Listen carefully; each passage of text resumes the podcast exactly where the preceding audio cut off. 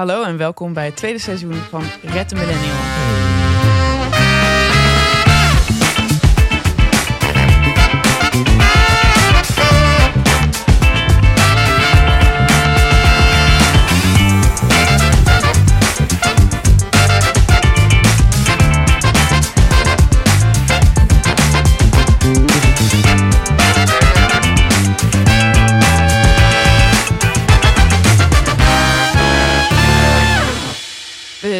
De studio met z'n tweetjes. Eh, eh, geen gasten deze keer. En ik wil beginnen met een belangrijke vraag. Welke? Hoe is het met je? Ja, leuk je weer eens te zien. We hebben elkaar een tijdje niet gezien. We zijn er een beetje uit geweest. Ja, we hebben geloof ik allebei een beetje turbulente eh, maand gehad. Absoluut. Ehm, ja, hoe is het met me? Op zich, op zich wel oké. Ja, mijn, ja, moet ik nu zo gaan Nou, vertellen. wat? vertel maar. Mijn opa is overleden, Ja. eh, twee weken geleden. Ja, dat is, dat is natuurlijk gewoon heel verdrietig. Ja, Hebben jullie hem in een grote groep kunnen begraven? Of eh cremeren bedoel ik? ik. Eh, ja, hij is gecremeerd. Ehm, ja, we hadden natuurlijk een, het was een corona-uitvaart. Dat is best wel weird. Ehm, maar ja, eigenlijk iedereen die er echt bij wilde zijn, die kon er wel bij zijn. Maar je had ook mensen die via de, de livestream kregen. Echt? Ja, oh, weird hè? Ja, en... Ja. Oké, misschien is dit een te lichthartige vraag. Maar Hmm. waren die dan ook echt voor de begrafenis aangekleed, zeg maar? Maar dat weet ik niet. Of voor de, voor de uitvaart? Ja, geen idee. Ik, ik weet ook niet wie er hebben gekeken en of er mensen hebben Oh, Oké, het was niet een Zoom. Het was gewoon een, het was gewoon een livestream. Nee, er stond zeg maar een camera achter in de zaal. En die filmde het. En dan kon, mensen konden inloggen met een of andere link. Maar wa- wat dus echt raar is, is dat je dan bij een uitvaart... dat er dan in de speeches ook welkom wordt gezegd... aan de mensen die bij de livestream zitten. Wow, wat fucking weird. En Het is echt... Dat is, het is, op, het is, dat is zo banaal of zo. Weet je wel? Ja, ja, ja, ja. Welkom bij de livestream. Dus. Alsof je dan ook de sponsors gaat voorlezen. Ja, precies. Nee, maar het, het, het was een hele mooie uitvaart. Ehm, ja, ik had best een goede band met me. Ik, ik, ik, ik lijk heel erg op mijn opa. En daar kom je dan vooral achter als iemand dood is. Want dan ga je echt even nadenken over hoe zit diegene nou in elkaar. Oh ja. Ehm, ja, dus ik, ja. Dus je hebt wel een kut, kutte tijd gehad. Even. ja, wel verdrietig, maar ook, eh, ja, ik was er ook wel heel rustig onder. Ik weet niet, hij is ook, hij is ook gestorven op de manier zoals hij wilde sterven. En eh, het, het leven eindigt ook gewoon op een gegeven moment. Nee, dat is ook waar. Ja, maar ja, ik weet niet. Ik heb ook Maar slecht goed. nieuws. Ik wou net zeggen, hoe is het met jou? Ja, nee, fucking kut natuurlijk. Ja. En ik, heb, ik, ik kan bijna niet laten om jou hier de schuld van te geven. Want eh, even context. Hm. In het gehele eerste seizoen van eh Red Millennial was het een soort running gag dat Bouke eh, het altijd over zijn vriendin had. Want Bouke die heeft een vriendin voor de nieuwe luisteraars. En eh, dat ik het nooit over mijn vriend had. Ja. En eh, omdat ik ben gewoon niet geneigd om daar hardop over te praten. Ja, En toen in een van de laatste afleveringen van het vorige seizoen ja, heb ik het toch uitgeflapt. Of Ja. kwam, hebben we het er toch over gehad. ja, En toen is er een vloek op komen te rusten, denk ik. Want hij heeft het onlangs eh, bij mij uitgemaakt. ja. En ik denk dat ik de goden verzocht heb door het hardop in de podcast te zeggen. Ja, het is echt zo goed. Ja. Ik- nee, ja, Je, mag hier, je mag hier ernstig over doen. Ik, eh, ik ben er een tijd heel erg kapot van geweest. Mhm. Ik vind het ook heel erg wennen om alleen te zijn. Ik ben echt sinds mijn zestiende niet echt single geweest. Oh ja. Ehm, dus ja, ik sta er nu even. Het voelt alsof ik er helemaal alleen voor sta ineens. Mm. En ik wilde bij deze ook een oproepje doen aan mensen die de podcast luisteren om me vooral in een e-mail uit te leggen eh, waarom ik met jou moet daten. ik, ben nu op de markt. Eh, ik ben weer single. Nee, maar goed, dat is natuurlijk raar. Dat is een heel raar moment in een Ja. mensenleven. We hadden heel veel toekomstplannen en ehm, we waren heel altijd samen. Ja. En hij kende iedereen die ik kende. En ehm, we hebben elkaar ook niet meer gesproken sindsdien. Ja. Dus het is een heel raar gat waar ik nu in ben gevallen. Ja. Ik ben ook minder gaan studeren.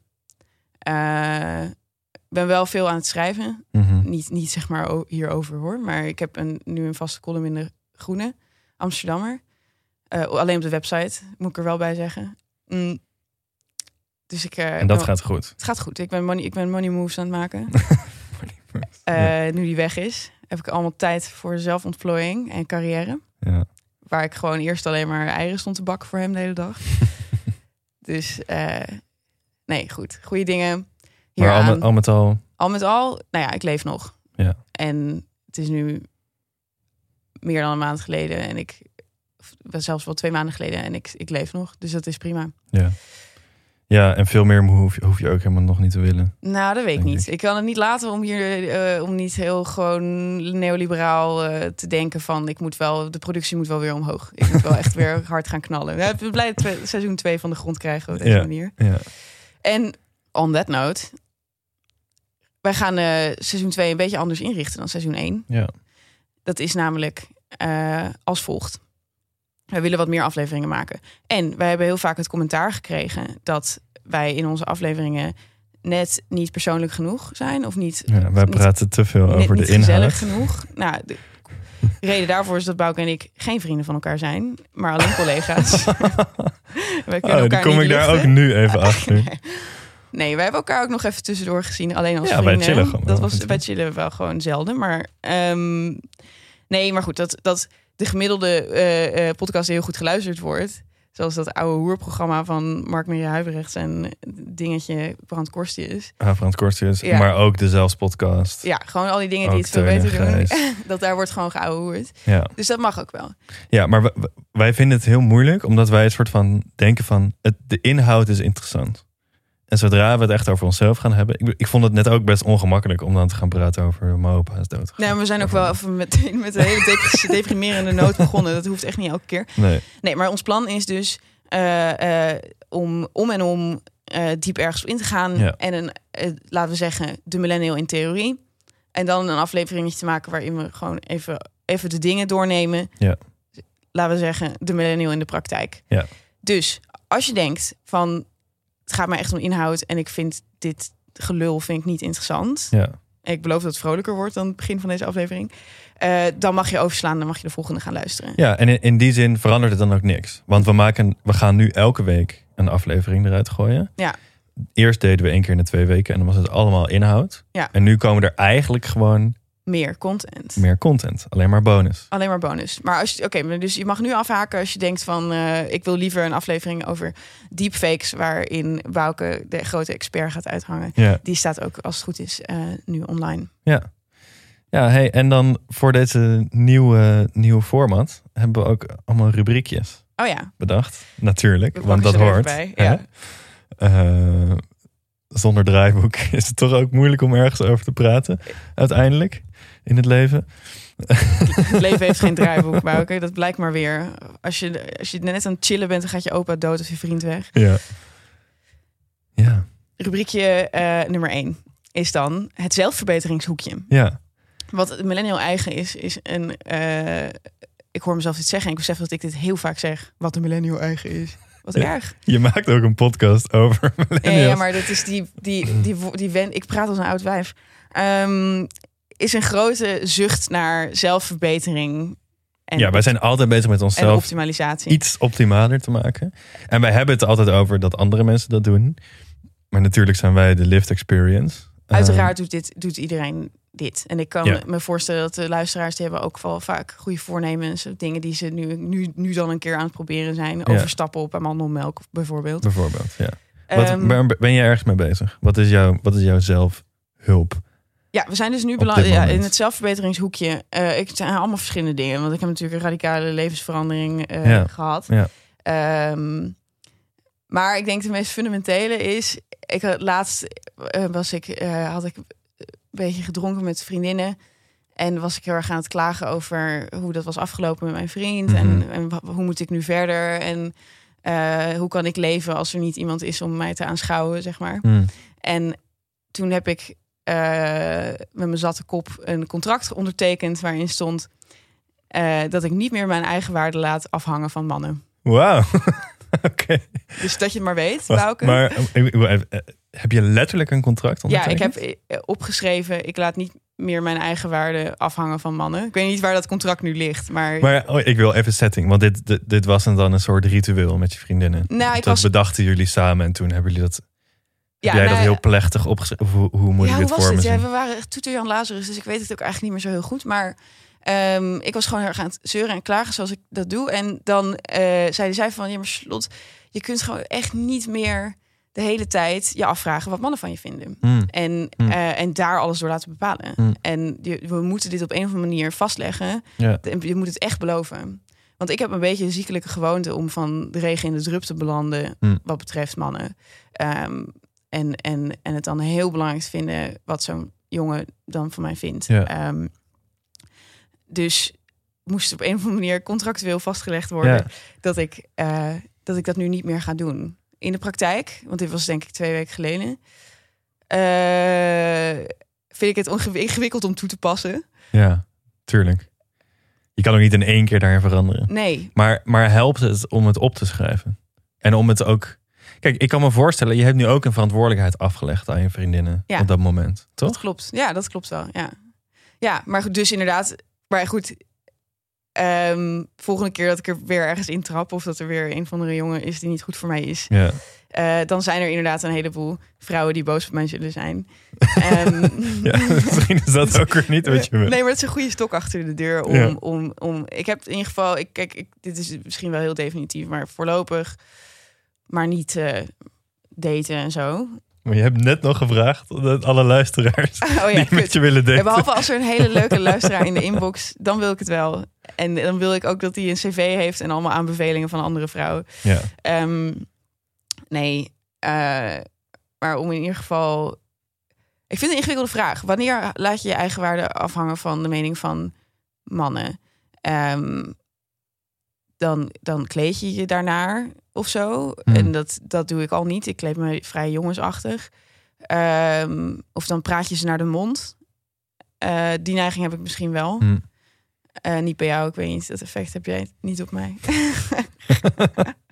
en ehm, nou ja, het is gewoon, je moet, dat de, je je moet de vraag uit je hoofd bannen van wat, wat vinden mannen aantrekkelijk aan mij? Hoe kan ik mij zo opstellen dat ik Ja, ja, gewild je, wil er niet soort van. Je wil je niet gedragen afhankelijk van wat mannen van jou zouden willen. Ja, precies. Want dan laat je je een beetje leiden. Ja, absoluut. Maar dat is gewoon een vraag die je vrij zelden expliciet in je hoofd hoort of zo. Dus de- dan af moeten van die vraag is ook weer heel ingewikkeld. Ja, en ik denk ook wel.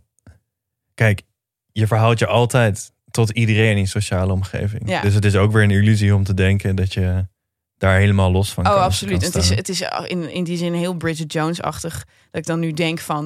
Oh, dan ga ik nu zelfvertrouwen opbouwen. En dan ga ik nu Ja. sporten en boeken lezen. Ja. En Maar, En- nee, maar eh, toch is het wel een, natuurlijk een goed voornemen. Denk Bridget ik. Jones wordt dan beloond met een nog veel leukere man dan ze Ja. al had. En dat Dus wil je dat eigenlijk. Dat, dat moet je dan niet op zitten hopen. Ja, maar goed, je kunt het niet laten om dan daar op te gaan zitten hopen. Ja. Oké, nou, ik ben, ik ben benieuwd naar je vorderingen. Ja, is goed. Ik stuur Want we kunnen het elke week I will natuurlijk keep you in het updated. zelfverbeteringshoekje. eh, En ehm, jij bent vast ook aan het zelfverbeteren. Jij bent immer aan het optimaliseren. Immer aan het optimaliseren. Ja, ik heb, ik heb wel een- gewoon een classic. Ik, ik zit echt vreselijk veel op mijn telefoon de laatste tijd. Oké, Ik woon alleen. En dan is het gewoon echt heel, heel makkelijk. Want ik ben dan heel veel avonden, ben je, zit je gewoon alleen thuis. Oh en, ja. Oké, dus in mijn romantische hoofd ga ik dan de hele avond boeken lezen. Ja. In de praktijk ga ik de hele avond op Twitter zitten. Oké, dat is daar heb je dus echt, zelfs jij hebt daar last van. Terwijl jij hebt een grote afkeer van dit gedrag. Ja, maar ja, en dat is natuurlijk extra kut. Want dan haat je jezelf ook de hele avond. Want denk van, ik, Grimmig beeld van ik wil eigenlijk niet zo zijn. En dan zit je toch steeds op je telefoon. Het is natuurlijk heel erg dramatisch. Maar dit is Ja. natuurlijk wel in het klein wat er dan gebeurt. Maar je hebt een oplossing bedacht.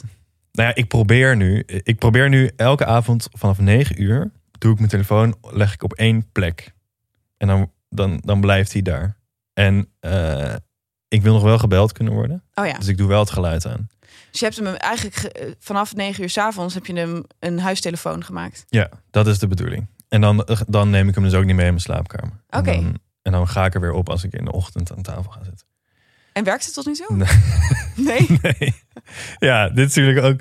Ja, ja, ik probeer het. Ik heb het nu. Het is één keer echt gelukt. En de andere keren denk ik toch elke keer van. Ah, maar ik kan wel, En had je ontwennings, ontwenningsverschijnselen? Ik heb echt een soort fantoomjeuk Ja, ja, ja. Nee, ja, dat. Echt. van echt, ik moet er ja. naar grijpen de hele tijd. Ja. Ja, dus fantoompijn, voor de luisteraars die het misschien niet weten. Dat is bijvoorbeeld als je hand eraf wordt gehakt, Ja, dan voel je nog steeds dat je een hand hebt. ja. Zo werkt dat. Nou, dat heb je dus inderdaad ook met je telefoon. Eh, ik, ik zit inderdaad, dan zit ik op de bank en dan gaat zo mijn hand zo naar mijn zak. En ja dan, van waar is hij? dan is die telefoon er niet. Dan denk ik ook van, godver. Ja, ja. Wat ook een beetje laat zien dat je telefoon gewoon echt letterlijk onderdeel is van je lichaam. Ja, trouwens. ja, Ja. nee, absoluut. Nee, dat, vind, dat is ook zeker zo. Ja. En, maar ga je ermee door? Dat is altijd denk ik de vraag in het Oh, dat zelfverbeteringshoekje. is een leuke vraag. Ja, Ehm, ja ik ga ermee door. En ik hoop ook dat nu ik het nu zeg, dat ik dan nog meer druk Ja, accountability. Ja. Ja. ik ga je elke avond bellen om half tien. en, dan ga ik, en dan ga ik tellen hoe lang het kost voordat je erbij bent. En dan ga ik gewoon je- heel lang wachten. Ja. En dan bel ik je zo een kwartier later terug. Oh, sorry, ik was even aan het lezen. Oké, oké. Maar ehm, we gaan ook naast het zelfverbeteringshoekje... gaan we elke week een, een leesmap doornemen. Oh ja, we slaan even onze leesmap open. Open. En, ja. dan, en dan hebben we allebei iets gelezen. Ja. Ehm, jij leest natuurlijk allerlei verschillende dingen. Ja, jij ook. Eh, deze week eh, het stuk wat ik, wat ik wil delen. Ik lees natuurlijk ongelooflijk veel. Oké, maar even in Nee, alle eerlijkheid. eh, met name eh, lees jij journalistieke stukken, toch? Ja, journalistieke stukken en, En en, academische werken. en academische werken. Oh ja. Eh, en ik probeer niet te veel te lezen van, over de, van NOS en zo. Ik probeer iets meer achtergronddingen te lezen. Maar in de realiteit is dat natuurlijk altijd moeilijk. Maar het stuk waar, waar ik het over wil hebben met je deze week is, is eh, had ik, heb ik in de New York Times gelezen. en dat stuk heet eh, The Latest Issue in Divorces. Who Gets the Embryos? Oké, dit klinkt wel als een interessante kwestie. Eh, want we kunnen tegenwoordig heel veel met technologie. En we, we kunnen dus tegenwoordig embryo's invriezen. Dus dat je bijvoorbeeld denkt, oké, ik wil pas over 30 jaar een baby. Maar ik ben nu. Over 30 jaar. Het lijkt mij dat het met name is voor professionele vrouwen die denken: ik wil niet mijn vruchtbaarheid kwijtraken. Nee, precies. Dus, Oh oké, dus stel je bent 30 Ja. en je, je eitjes bevinden zich op hun hoogtepunt. Mhm. Maar je denkt, ik ben nu nog carrière aan het maken. Ja. Ik wil pas een kind als ik 50 ben. Mhm. dan kan je gewoon, dan kan je gewoon samen met je man, dan, dan geeft je man eh, zijn sperma en dan doen ze dat samen, dan wordt het een embryo en dan stoppen ze dat gewoon in de vriezer. Oh ja. En dan kan je dat later gewoon alsnog in je stoppen en dan heb je gewoon een baby. Ehm, maar wat nou als je in de tussentijd eh scheidt van Ja. elkaar? Van wie is dan dat kind? Daar gaat het stuk over. Heel fascinerend. Ja, dat is, is super interessant. Ehm, En van wie is het? nou ja, dat is dus, dat is dus niet duidelijk. En nou, wat in dat stuk dus wordt uitgelegd, is dat je daar dus wel papieren over tekent. Als je daarmee begint. Maar je bent natuurlijk, als je dat doet, dan leef je nog in de veronderstelling van natuurlijk gaan wij dit kind samen opvoeden. Ja. En je leest ook niet al dat papierwerk. Dus in dat stuk komt bijvoorbeeld een, een, een vrouw voor die ehm, eh, kanker had. Eh, toen snel nog haar eieren heeft eh, in laten vriezen samen dus met, met haar met sperma van haar man. Mhm. Toen uiteindelijk was genezen van de kanker en toen dacht oké, nu wil ik wel zwanger worden. Maar toen waren ze al gescheiden.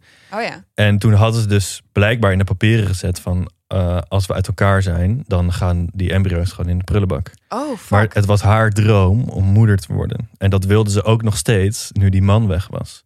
Maar het kon eerst niet omdat ze kanker had. En ze had toen kanker, dus ze was echt niet bezig met dingen zoals wat staat er in dit contract, weet je wel. Oké. Ehm, Dus zij had eigenlijk per ongeluk dat, dat getekend. Ja, Oké. en dan is opeens wordt je kans ontnomen om nog een kind te hebben. Heel fokt op. Ja. ik moet hier ook wel over, over zeggen dat het... Ik heb grote vraagtekens bij die praktijk van embryo's invriezen. Ja? Nou, ik vind het heel goed. Het, het stelt vrouwen, het, het maakt vrouwen natuurlijk vrijer om carrière te maken. En Mhm. dat is een grote hindernis van de vrouwencarrière is altijd dat ze op een bepaalde leeftijd minder waard worden voor een bedrijf, Mhm, eh, om, omdat ze dan potentieel zwanger kunnen raken. mhm. Dus als je dat dan echt op je eigen moment zou kunnen doen, dat maakt natuurlijk alles een stuk vrijer. Mhm. Aan de andere kant denk ik dat we beter zouden kunnen werken aan een mentaliteit waarin je niet ehm, waardeloos bent voor de samenleving op het moment dat je niet fulltime kunt Ja. werken. Dus daar hebben we het al eerder over gehad. Ja. Vaderschapsverlof komt natuurlijk in het geding als we met technologische middelen dit allemaal gaan oplossen.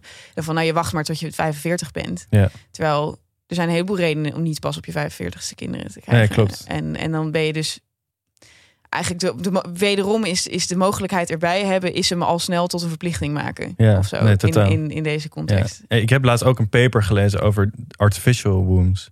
Dus dan heb je niet eens meer een vrouw nodig. Eh, dan kan je gewoon, een, een- dat zijn gewoon kunstmatige baarmoeders. Wow, freaky. Ja. Als we dat een tijd lang genoeg volhouden, dan krijgen we hele grote hoofden. Dat is nu het enige dat ons namelijk ervan ja, dan- weerhoudt dan om, ja, kunnen we nog slimmer om nog slimmer te worden. Is dat Ja. het gewoon de heupen van de vrouw dat niet, of dat baarkanaal, dat kan niet aan. Zeg Ja, maar. Daarom ja. zijn we niet nog slimmer dan we al Ja, ja, zijn. ja. Dus Ja. wie Nou, hier een science fiction film over wil maken, die eh, ja gaat vooral wees welkom. Wat heb jij eh, gelezen? Nou, ik lees nooit van die slimme dingen eh, als jij. Ik lees vooral fictie. Mhm. Maar ik heb nu, ik ben deze week heb ik eh, een van de een Russische klassieker gelezen, Hm. Oblomov. Mhm. Ehm, ik moet ik Niet zeg, van die slimme dingen. zeg ja, Ja. nou, ik zeg nou wel heel makkelijk, maar ik moest wel. Het lukte me pas echt om door te bikkelen toen ik aan de Ritalin was. maar ik heb het wel helemaal gelezen. En ehm, ik vond het echt geweldig. Ik kwam Hm. er gewoon weer achter. En dit vergeet je soms omdat je gewoon niet genoeg literatuur tot je neemt. Mhm. Maar dat de hele mens is al in duizendvoud beschreven door de grote romanciers van vroeger. Hmm. Het is echt, je herkent duizend dingen van jezelf in een of andere non-existente stokoude Russische aristocraat. Ja. Eh, die heeft alles al gevoeld dat ik nog moet gaan voelen. Ja. Die heeft alles al gevoeld dat ik ook heb gevoeld. Ik Ja. weet niet. Ik weet, ik weet, ik mooi. weet dat ik nu Ja. de, de beschrijving van de literatuur gewoon aan het maken ben. Het is, ik weet dat mensen dit weten, maar het verbaasde mij Nou, gewoon wel weer opnieuw hoe. Nou ja, goed, hoe dicht je bij de menselijke ervaring kunt komen, gewoon met tekst. Ja. En hoe goed het dat bewaard kan blijven, zeg maar. En dat het gewoon nog steeds heel erg goed is. Maar en, en, en wat haal je daar dan uit? Wat vind je daar zo fijn aan? Oh, het geeft me gewoon vertrouwen in het voortbestaan van literatuur. Ik bedoel, ik ben Ja. heel vaak. Ik heb een tijdje gewerkt eh, in de uitgeverswereld. En ik ben, doe wel heel erg cynisch altijd over het geschreven woord. En dat gaat gewoon uitsterven. En Mhm. mensen zijn niet meer bereid om ervoor te betalen. En mensen die nemen toch liever televisieseries tot zich dan romans. Ja. En ik was hier wel weer zo kapot van dat ik dacht van dat deze ervaring Ja. dat ga- kan toch haast niet uitsterven Ja. of zo. Ja. Dus ik kan het iedereen van harte aanraden. Het is een beetje moeilijk inkomen, want de eerste 200 pagina's of zo gaan erover dat hij een brief krijgt en eh, die eerst niet dur- durft open te maken en dan vervolgens gewoon heel lang op zijn bed gaat liggen zieltogen over wat er in die brief Ah, staat. Ja, Oblomov gaat 200 pagina's. ja, nou, Ja. Oblomov gaat over ehm, een man die niks doet. Dat is de Hmm. hoofdpersoon, Hmm. Ilya Oblomov. Eh, die is een verarmde aristocraat. En die ligt alleen maar in bed. Hij is gewoon nergens voor te Hmm. porren. En, Hmm. eh, en waarom? Je weet wel, hij is zo lethargisch. En eh, hij doet er alles aan om uit de lethargie te komen. Dus je zou zeggen, het is echt een fucking saai onderwerp. Maar het is echt briljant. En wat ook heel leuk is, hij heeft een grote voorliefde voor vrouwen met dikke, bleke bovenarmen. Dat, daar heeft hij het de hele tijd over. En dan als er dan de huishoudster iets aan het, aan het naaien is of aan het stampen of zo, dan zit alleen maar naar die dikke armen te kijken. dus dat vond ik, werd ik gewoon heel vrolijk van. Oké. En er, het heeft alles. eh, liefde en verlies en de condition humaine. Dus ik kan het echt van harte aanraden. Nou, ik, ik krijg oprecht nu wel echt zin om te lezen. Ja, Om en je kunt dan zeggen dat je Oblomov hebt gelezen, wat heel erg eh, tot de grote Russen behoort. Zeg Ja. maar. Wie heeft het geschreven? Goncharov, Ivan Hm. Goncharov. Hm. Ik weet niet. En het is dus, en dit, dit gaat super pedant klinken, maar je spreekt het echt uit als Oblomov. Niet Oblomov, niet Nabokov. Het is Nabokov. Ehm, het spijt me. Nabokov? Wie is dat dan? Eh, je hebt wel Nabokov gelezen, toch? Nee. Oh, dat is die van Lolita. Oh, is dat, is dat een grapje of niet? Nee, dat is geen oké. grapje. Nou, dat Nee. is een Russisch, eh, een Rus die schreef in het Engels. En die heeft... Lolita ken ik wel. Die, die heeft Lolita Ja. geschreven. Maar goed, dat, dat, mensen spreken het gewoon altijd verkeerd uit. Maar mijn ouders hebben in Rusland gewoond, dus Ja, jij weet het. hebben mij dit uitgelegd. Ja, spreid het woord.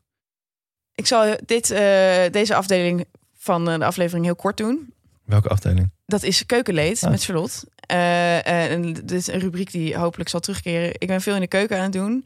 Thema van deze week is brood. En ik heb een hulpvraag voor jullie. Waarom gaat mijn zuurdesemstarter elke keer dood op dag drie? Is de vraag. Ik ben een zuurdesemstarter aan het maken. Dat is dat je van water en meel, dat doe je in een pot en dan de wilde gist in de lucht maakt daar dan iets van dat borrelt en zo. En waar je dan ook echt brood mee kunt bakken. Ja, Dit was een pandemie-hobby van iedereen een jaar geleden. Maar ik ben er gewoon nu pas bij begonnen. oké. En al die zuurdesem zijn fucking grappig. Mensen die maken zich enorm druk over. Ze geven de zuurdesem starter allemaal een naam. En, eh, en je moet hem steeds voeden op vaste tijden. Dus het lijkt echt alsof we het over huisdieren hebben. Maar het lukt mij gewoon niet. Het lukt mij niet om dat fucking dingen in, in leven te houden. Want wat gebeurt er? Op dag drie slaat hij dood. Dus Ja, hij oké. hoort gewoon te gaan gisten en borrelen. En Ja. dan gaat hij gewoon, hij doet niks meer Ah, op dag drie. Dus Ja, dat is mijn hulpvraag. Mijn tip voor deze keer is, eh, als je dan toch brood wil bakken, Mhm. maak het jezelf makkelijk en bak een focaccia. Daar doe je gewoon droge gist bij en het kan niet mislukken. En je maakt het gewoon in je eigen oven. Ik heb een hele lullige oven eh, slash magnetron.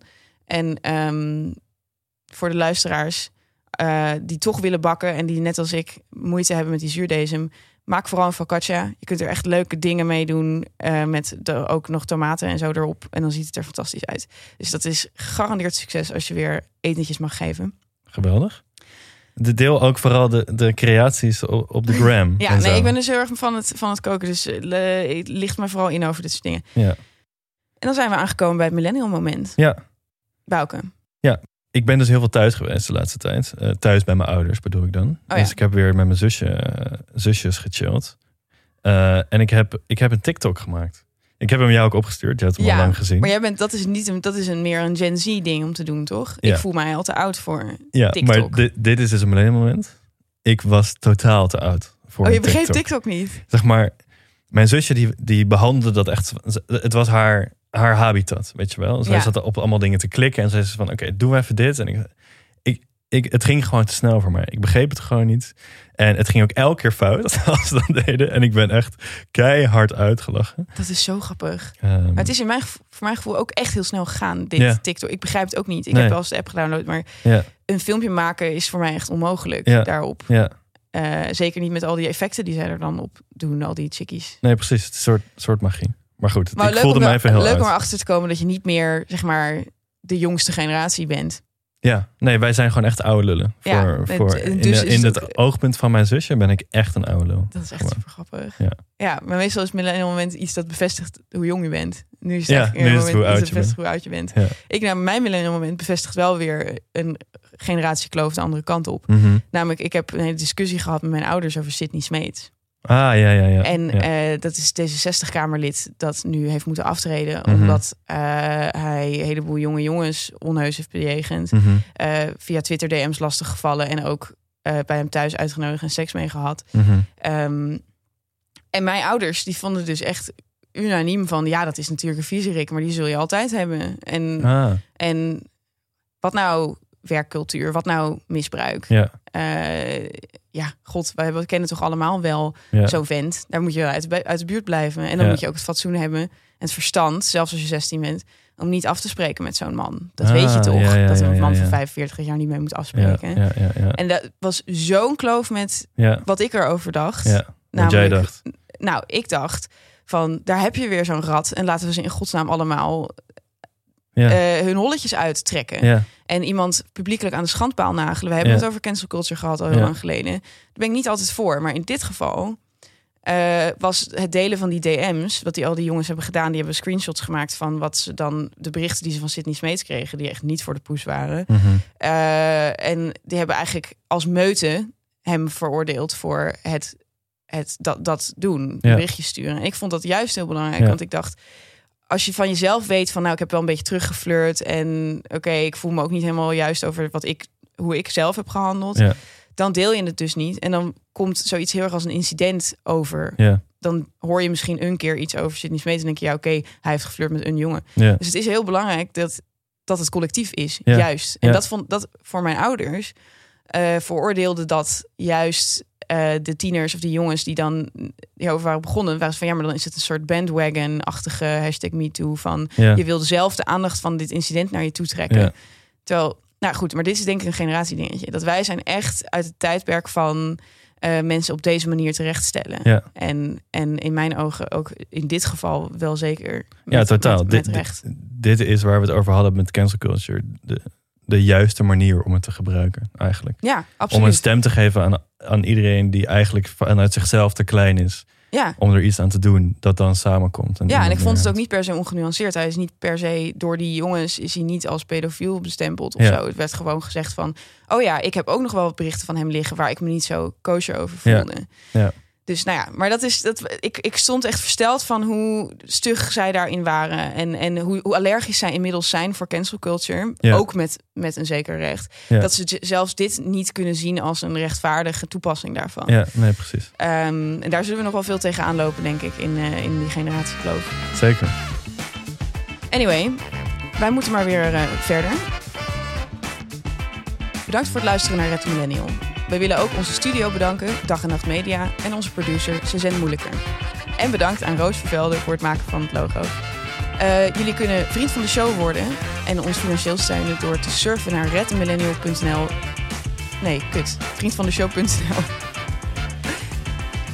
Surf naar vriendvandeshow.nl schuine streep Red Millennial om eh, eh, ons financieel te steunen voor onze podcast. Tot volgende week.